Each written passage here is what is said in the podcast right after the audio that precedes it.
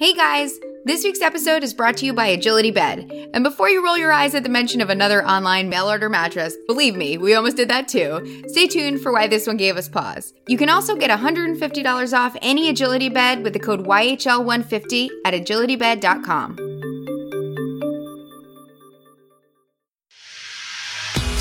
I'm John. And I'm Sherry. We like home stuff, We like talking. and we like the occasional game show sound effect. So, welcome to Young House Love Has a Podcast, where we have deep and not so deep conversations about DIY, design, and life at home. Today we're sharing an easy way to know it's finally time to move, including that time we kind of screwed it up. Plus, our white kitchen's over, and we'll tell you when our beach house will finally be ready to rent. You guys will have to forgive me if I'm a little bit out of breath at the start of this episode. I literally just got in from my run like 10 minutes ago because, as you guys know, it is Runuary slash Joguary. Nope, we figured it out. Yeah, you guys ready for it? It's Ranuary. January, suggested by a wonderful person on Yes. Instagram. And we all were like, why didn't we think of this? Just changing one letter. And it rhymes with January in a much more intuitive way. Yep. So I wish I had the person's name in front of me to credit them properly, but whomever you are, You're a brilliant mind. yes, thank you. So I have so far been very good, despite the cold temperatures, of keeping up my resolution to run at least a mile every day. What's the coldest you ran in so far? I think only 21 degrees because I've been running at the peak temperature of the day. Even though it's been so cold, I have gotten outside. I've run in the snow four times. Taking So- funny pictures for me as he goes. There's a lot of like cold selfies coming Yep. in. Today it was 45. I rolled my sleeves up, took my gloves off, I made that like cheesy mom joke of like, don't overheat out there. and I almost did. you did. Well, John was like, I don't even know what to wear Yeah. because I've been dressing for the cold. I had my outfit all planned and now it's ruined by the temperature. but anyways, I know you guys are not tuning in to hear all my exercise updates.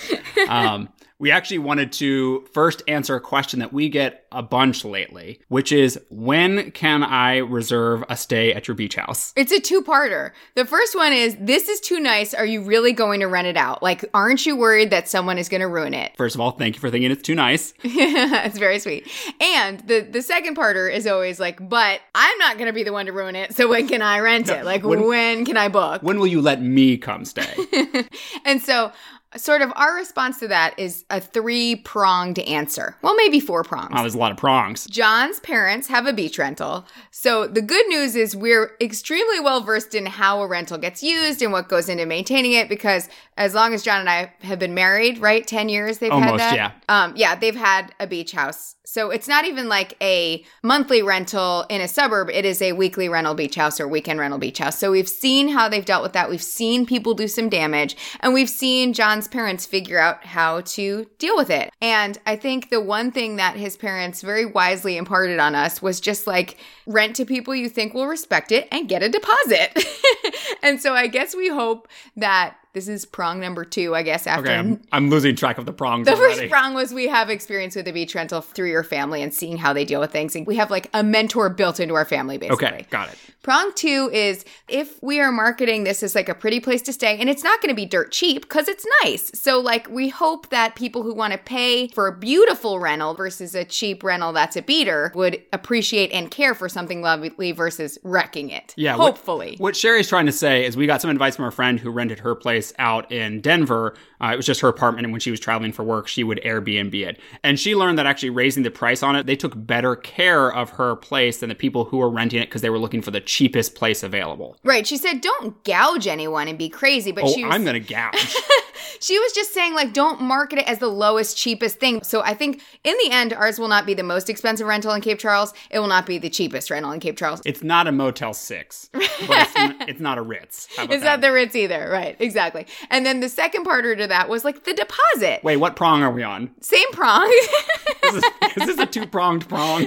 this prong was about people respecting it and the deposit. I think part of people respecting something is you take their money and you don't give it back if they ruin it, right? That's how deposits work. So if someone were to come in and spill nail polish all over the floor and I had to hire someone to fix the floor, then they wouldn't get their deposit back. And that has actually happened to John's family. There was a nail polish incident and his dad said to us that's the whole point of having a deposit is that most weeks you earn money you make money people come in they pay you to stay at a place nothing catastrophic happens and you make money. But there are some weeks when something terrible happens and you might break even or even lose money. But the deposit is a nice safety net. And I guess on to prong three. Yes, you're following along. The prongs are working flawlessly. Prong three is that we have rehabbed this house from an extremely neglected state. And so it would take a lot for this house to get so far gone like it was before. And even if something happened and it was, we have confidence because we've done it already. Like Right. we've brought it back from the brink. I think that's the more important point here is that we have repaired this house once, and so it seems less scary to have to repair parts of it again. If there is a hole in the drywall that needs patching, we've already patched like four holes, like big whoop, you know? Yeah, we're hoping. I mean, I know there's going to be something annoying. Maybe a tile gets cracked. That's not the easiest to repair.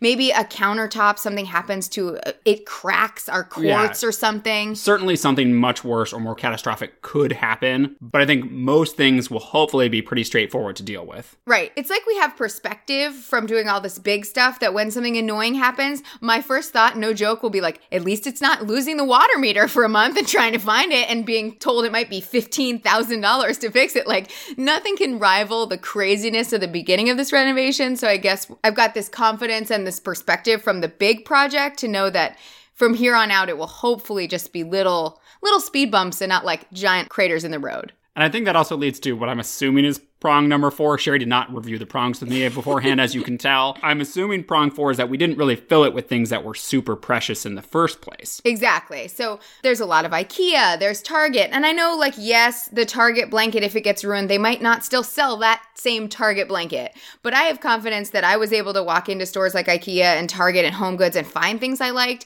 So I wouldn't clone rooms again. I would just find another blanket that I like or another cushion that I like. I think even though we put a lot of thought and care, and yes, money into these things in the house, I mean, they're not super expensive, but they did cost money.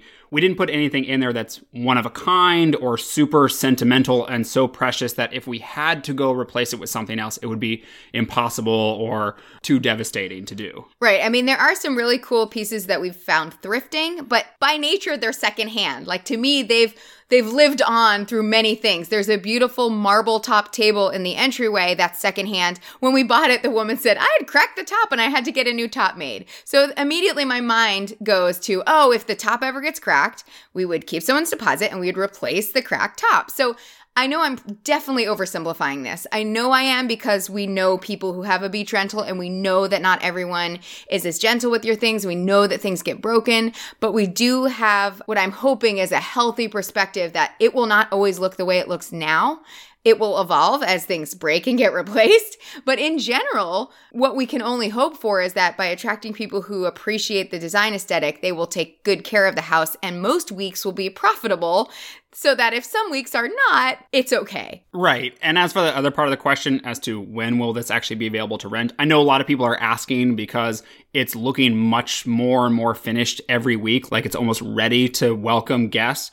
But I think the truth is we still have a lot of things to do before we're comfortable, you know, saying welcome public. Right, exactly. We have a lot of building stuff we have to do. We still have to paint the pantry. We want to build the mudroom out because we want a mudroom section and we also have to hide some sort of unbeautiful Yeah, the, the water heater. The water heater is Yeah. the opposite of pretty, and we need to build something to sort of keep that out of view. We want to, build the bunk beds, yes, build the bunk beds upstairs backsplash in the kitchen. And a lot of outside stuff. Yeah. Right now, we're entering through the front door because it's the only door with like a path to it. Right. But the door that makes the most sense for people to enter in and out of is the mudroom, where we want people to hang their coats and put their shoes and drop sandy things on the tiled floor. Or use the shower before they go into the rest of the house. So, Exactly. And the reason that we're entering through the front is the side yard is basically a mud pit. Right. It's where we cut wood, it's where they had to dig to find the water line. So we need to landscape that, make a path so people can walk to that door without getting muddy. There needs to be a fence there because all of our neighbors have a fence. We're the only ones without one. We think it will not only look good, but it will give people who rent privacy. We want to redo the shed, which is falling down so people have a place to put their bikes. The backyard, we need the outdoor shower to be completed. We want to put a table out there so people can Gosh, you're starting to overwhelm me, We need the landscape, the front, the side, and the back. Like there is lots of stuff still on the list. Yeah. So to be realistic, even though I'm always the one who's like, it'll be ready in a week, it will probably be rented to friends and family this summer after we complete all that stuff. But we're probably going to work out the kinks with them and not open it until the next rental season. So like 2019. Yeah, yeah. I was like, is that sounds 2019? so far away. It does, but I just think you know we want to make sure that when any of you come stay, that we've got it up and running. You know, mostly fully complete and fully stocked. And I think it's just going to take us time to get there.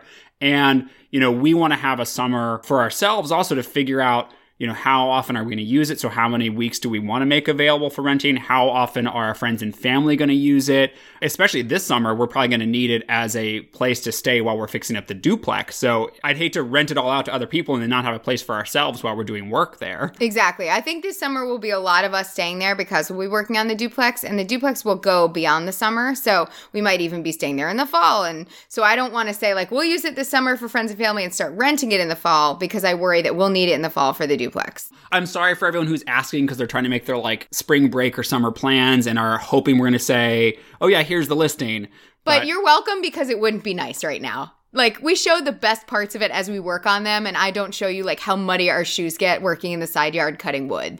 We'd get like a straight up two star rating right now if we opened it up. yeah.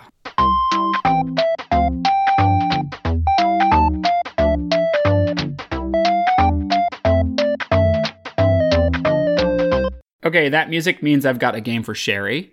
I like to call this section What's Not because I'm going to give her a list of things in a certain category. All are real except for one. She has to tell me what's real and what's not. And um, since this is still January, Sherry, I figured we would do another one about 2018 trends. Bring it on. I'm pretty good at trends. I have now just jinxed myself and I will be terrible. Well, I really like this list. It was from Houzz, you know, H O U Z Z, Uh-huh. Houzz. And they did Not Dr. House. no, not House the Doctor. Uh, they did a list of interior design trends expected to take hold in 2018. And it was actually a pretty good list. I liked a lot of the things on there because they felt um, forward thinking, you know, not things that I've already seen and they were just telling me, yes, you've seen these. They were telling me things Oh. that you hadn't quite seen Crest yet. yeah, and some things I didn't even really ever think about. So there was a lot on the list. I'm just going to give five that are about kitchens. Okay. So these are five kitchen trends expected to take hold in 2018. One is fake. Okay. Number one, dedicated baking or chopping stations. I believe that. You know how Tiffany Thiessen had that wood cutting block on the end of her island? I Oh, yeah. still think about how cool that was. It was like all thick marble and then a big chopping block on the end. So, yes, I agree with A. And if you guys are new listeners and didn't catch the fact that we got to interview Tiffany Thiessen in one of our first episodes, as in Kelly Kapowski from Saved by the Bell, Yeah, we were starstruck. I think it's episode four, maybe. I'll put a link in the show notes. it's I- early. I don't remember all those ones way back when. Okay, anyways, uh, number two, dining tables in the kitchen. I mean, I believe in that. We did that in the beach house. I've actually been seeing a ton of that. A lot of them are a round table, more like cafe seating. They're not banquettes anymore. They're like a round table with cute chairs around it. So, uh, yes, I believe in number two also. Number three, wallpaper like tile backsplashes.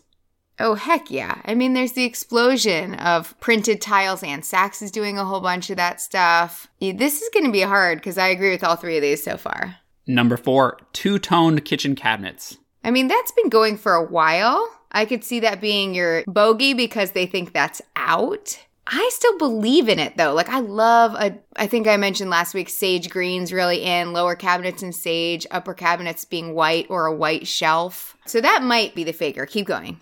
Last one, no more white or stainless sinks. Okay. I do believe that we're moving that way. White scratches, and not everyone loves stainless because it shows all the water droplets. I've seen beautiful stone sinks. I just don't think you'd say no more. Like a gorgeous, thick marble sink is beautiful, but I can't imagine everyone making that choice. It feels very specific. That would include those big white enamel sinks that like Kohler does so beautifully. And I can't imagine someone saying that's going away either.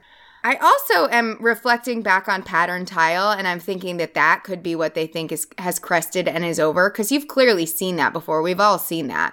That's been on outdoor spaces like patios. Emily Henderson did that really cool patio with the pattern in it. Oh Joy has a really cool collection. Is it with clay? hmm So now it's between 3 and 4 for me. Just so you guys know, listening, whatever you hear in this episode, there's probably 10 additional minutes of Sherry debating that I cut out. Because this was the thinker for her. because I love trends. And I also think people listen to this not to get to the answer right away, but to like hear reasoning. Do you you give up? No, I'm going to say two tone cabinets. Ladies and gentlemen, after all that work, she's right. true joy in my weird mouth sounds. that was very like if you guys watch Atlanta Housewives, that was me being Sheree. Sheree witnessed some gossip and she was all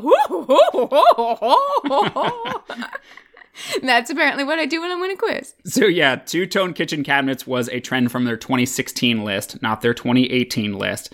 So this year they're saying what's trending in kitchens is more color in kitchens overall. They said white is still a classic palette, but they're seeing people move past it a little bit more and so they're seeing a lot of bolder colors in cabinetry. Yeah, I'll say that I've been seeing a lot of like the grayish color everywhere. The trim, the cabinetry, if there's a shelf it's also grayish. You guys know I'm saying gray beige, right? Grayish or sage or even navy, but not a real blue navy, a more muted gray navy. I think people are choosing these grayed out tones and they're doing them everywhere, including the trim. And it has sort of this old world, high end feel. I just think I worry that it might be something you tire of faster. You know, I know we're all fatigued on the white kitchen, but I still love a white kitchen. And I don't know if I'd put all my eggs in the basket of like the trim and everything around it is going to be this shade of greeny tan. Right. They say white kitchens aren't even close to going away but expect to see a rising color for kitchen, especially with other neutrals like gray and blue, plus warm wood tones. And I wanted to clarify on the dedicated baking and chopping stations, because yes, I thought of the same thing, the Tiffany Thiessen one, when I, I read this. They're saying these are basically a part of your counters that are stepped down because when you chop or cut, you often bend over a little bit more, so they need to be lower than a traditional countertop. And there's a good example of it in their article. So I'll link to that in the show notes so you guys can see it. But it was such an interesting idea that you don't see very often that it would be fascinating to see that take hold a bit more. It's like a station. I totally get the idea. I've seen people who do like a marble block somewhere in their kitchen because they're bakers and they want to roll out their dough right on the marble yep. because I guess that's really I don't bake. I don't know why marble's better than anything else. It's good for the flour. I have no idea. But I think it's cool to have any sort of station. In the beach house, we created a station for all the cups, my tea, and the instant coffee stuff all in one spot. So to get the mug and grab the tea in the same spot right near the kettle, I love the idea of a station because you go in one place instead of walking to like five different places to gather things throughout the kitchen. So I will put a link in the show notes to this whole list so you can check them all out. Again, this is from houzz.com. And there's plenty in there, so there's lots more beyond just these kitchen ones. Again, that'll all be in the show notes at younghouselove.com slash podcast. And next up, we are going to answer a listener question that comes to us by voicemail.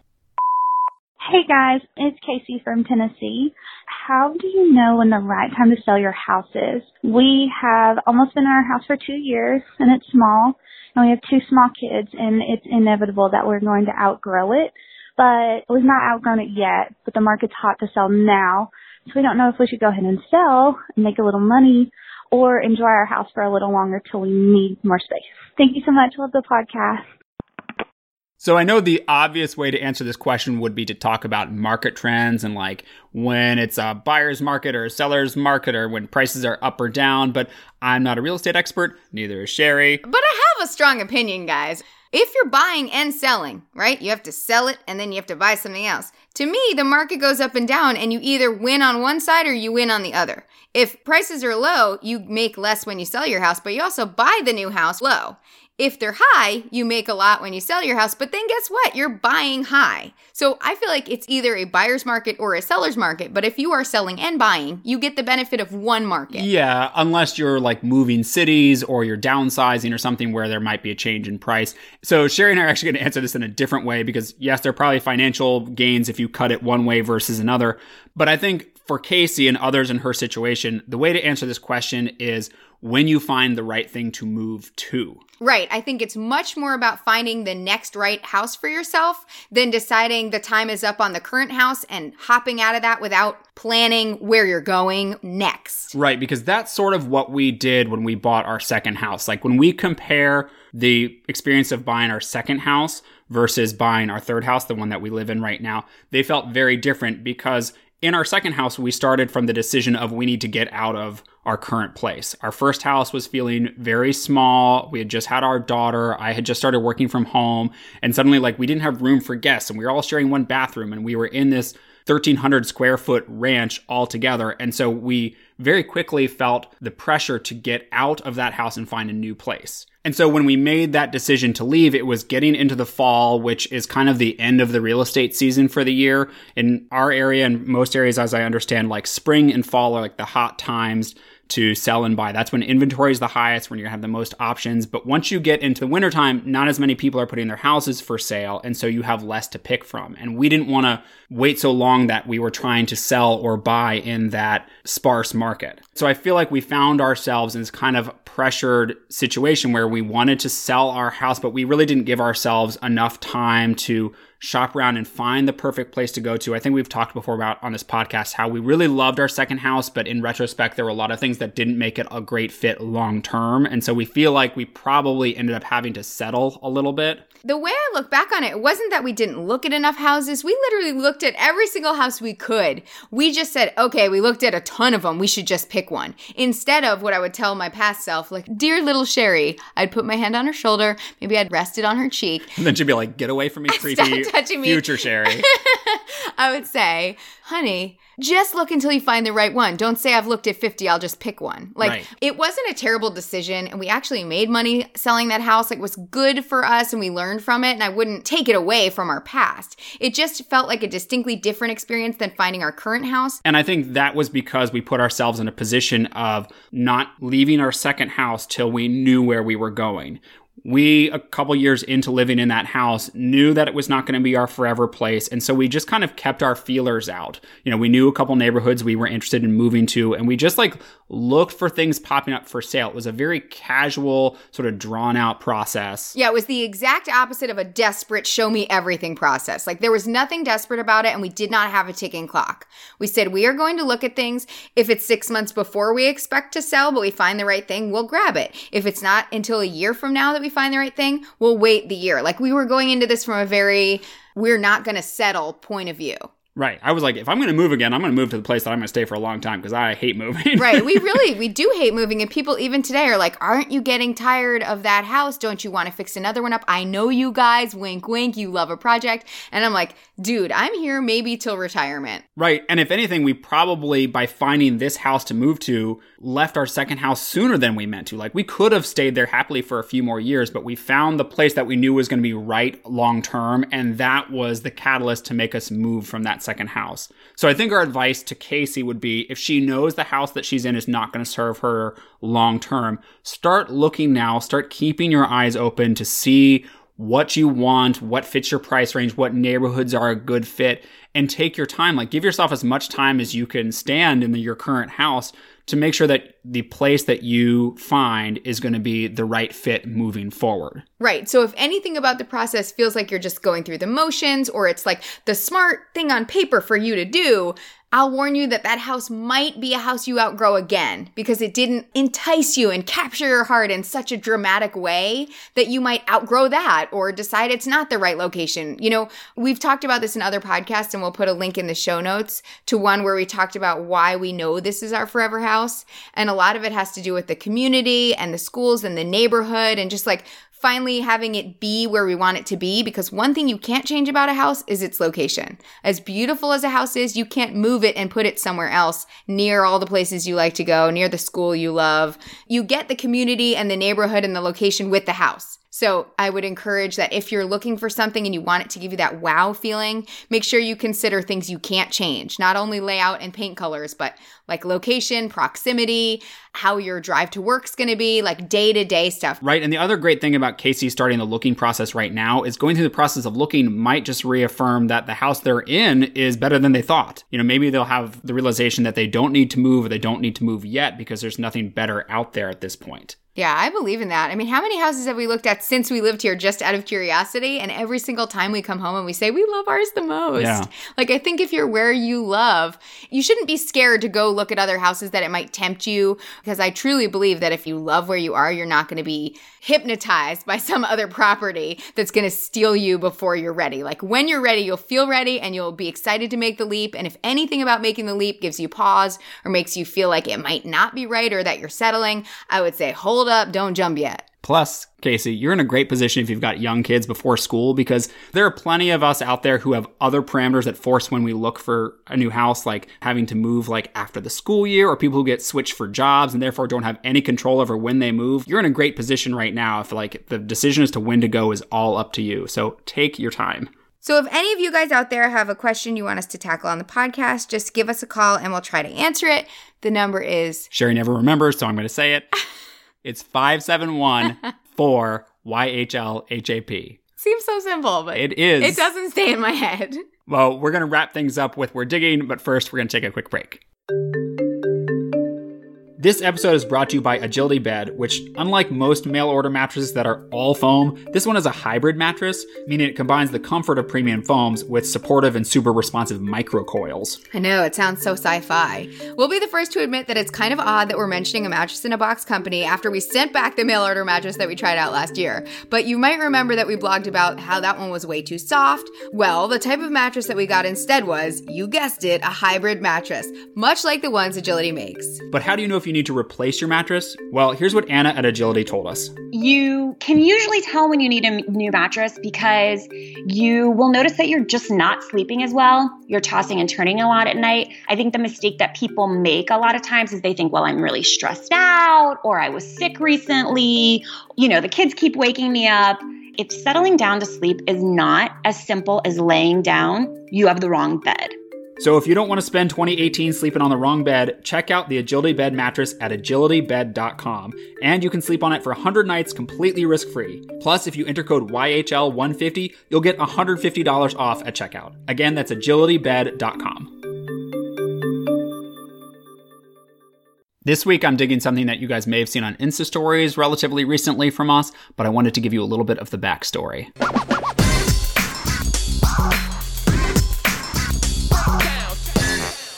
Guys, we got a new TV, and I love it. It's very flat. It's almost shockingly flat.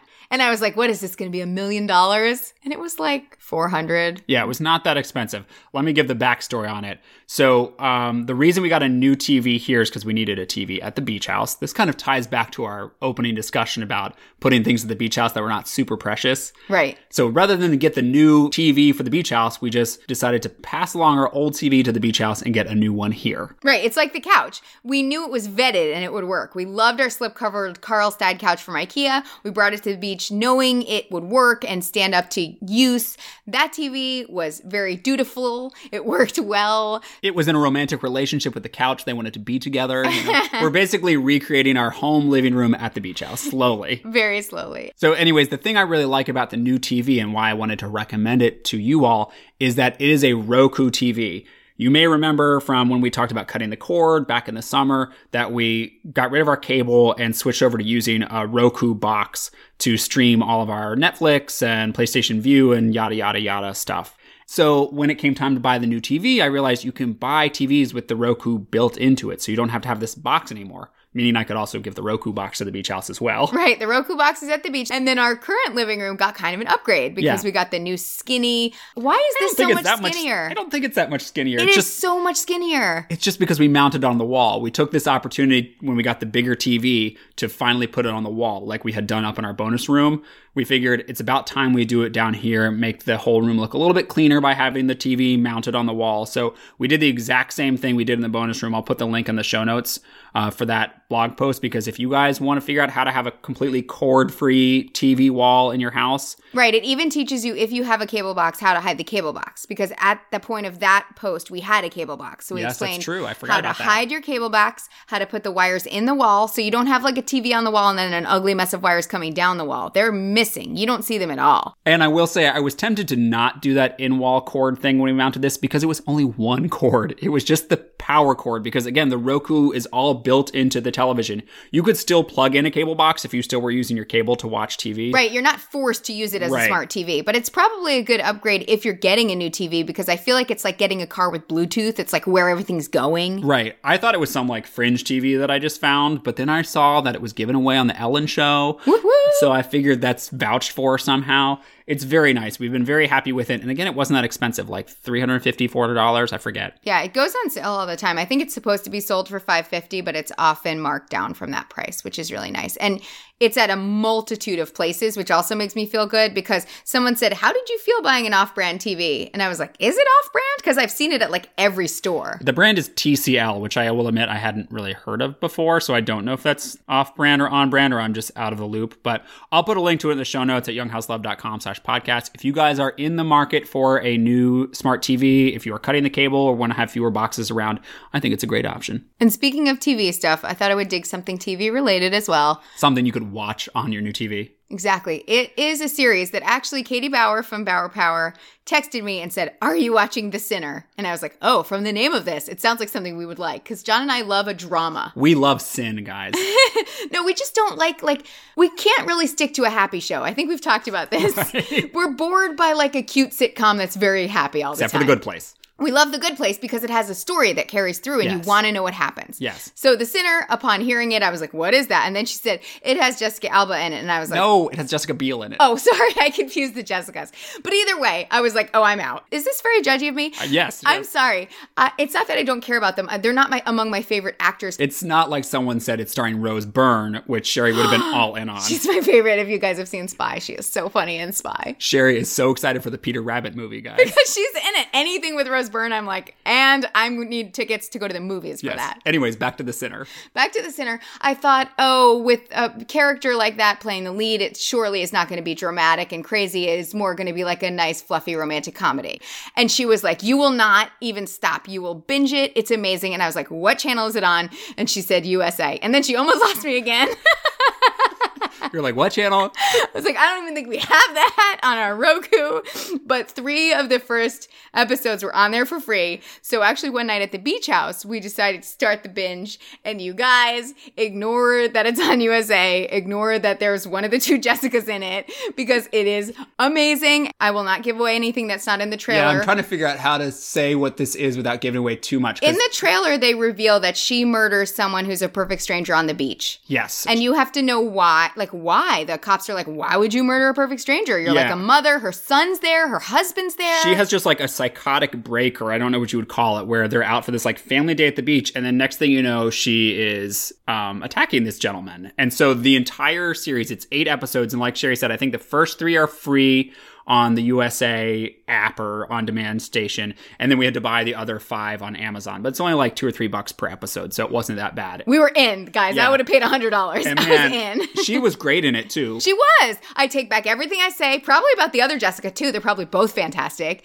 but it was well acted. It never took me out of the drama, if that makes sense. Like there weren't moments where I was like, this is unbelievable. Like most of it was very steeped in reality. And it had one of those plots where you believe you know where it's going and then it turns and you're like, oh, I didn't see that coming. And then you think you know where it's going and then it turns again. and for someone like Sherry, who believes she can predict every twist and turn, the fact that she did not guess any of it, Guys, I predicted all of Coco. Like all of it. I Oh, yeah. loved that movie. the murder mystery that was Coco. I loved Coco, but I immediately was like, this character is this, this is going on, this is this has to do with this in his past, and I was onto that movie, but I predicted nothing from The Sinner. I will warn you guys, it is very, very dark. If you can't read Gone Girl or books like that or shows that are very, very dark, you will not like this. It certainly is a series that, you know, weeks after we finish it, I keep going back and thinking about because it was so intense and so well put together. Yes. So if you're into the Gone Girl, like darkness and murdery stuff, it's kind of like if you guys read A Kind Worth Killing that we recommended a while back and you love that, you will love The Sinner. It is basically the same type of dark drama. But I would say if Coco is your limit, then I would skip the sinner.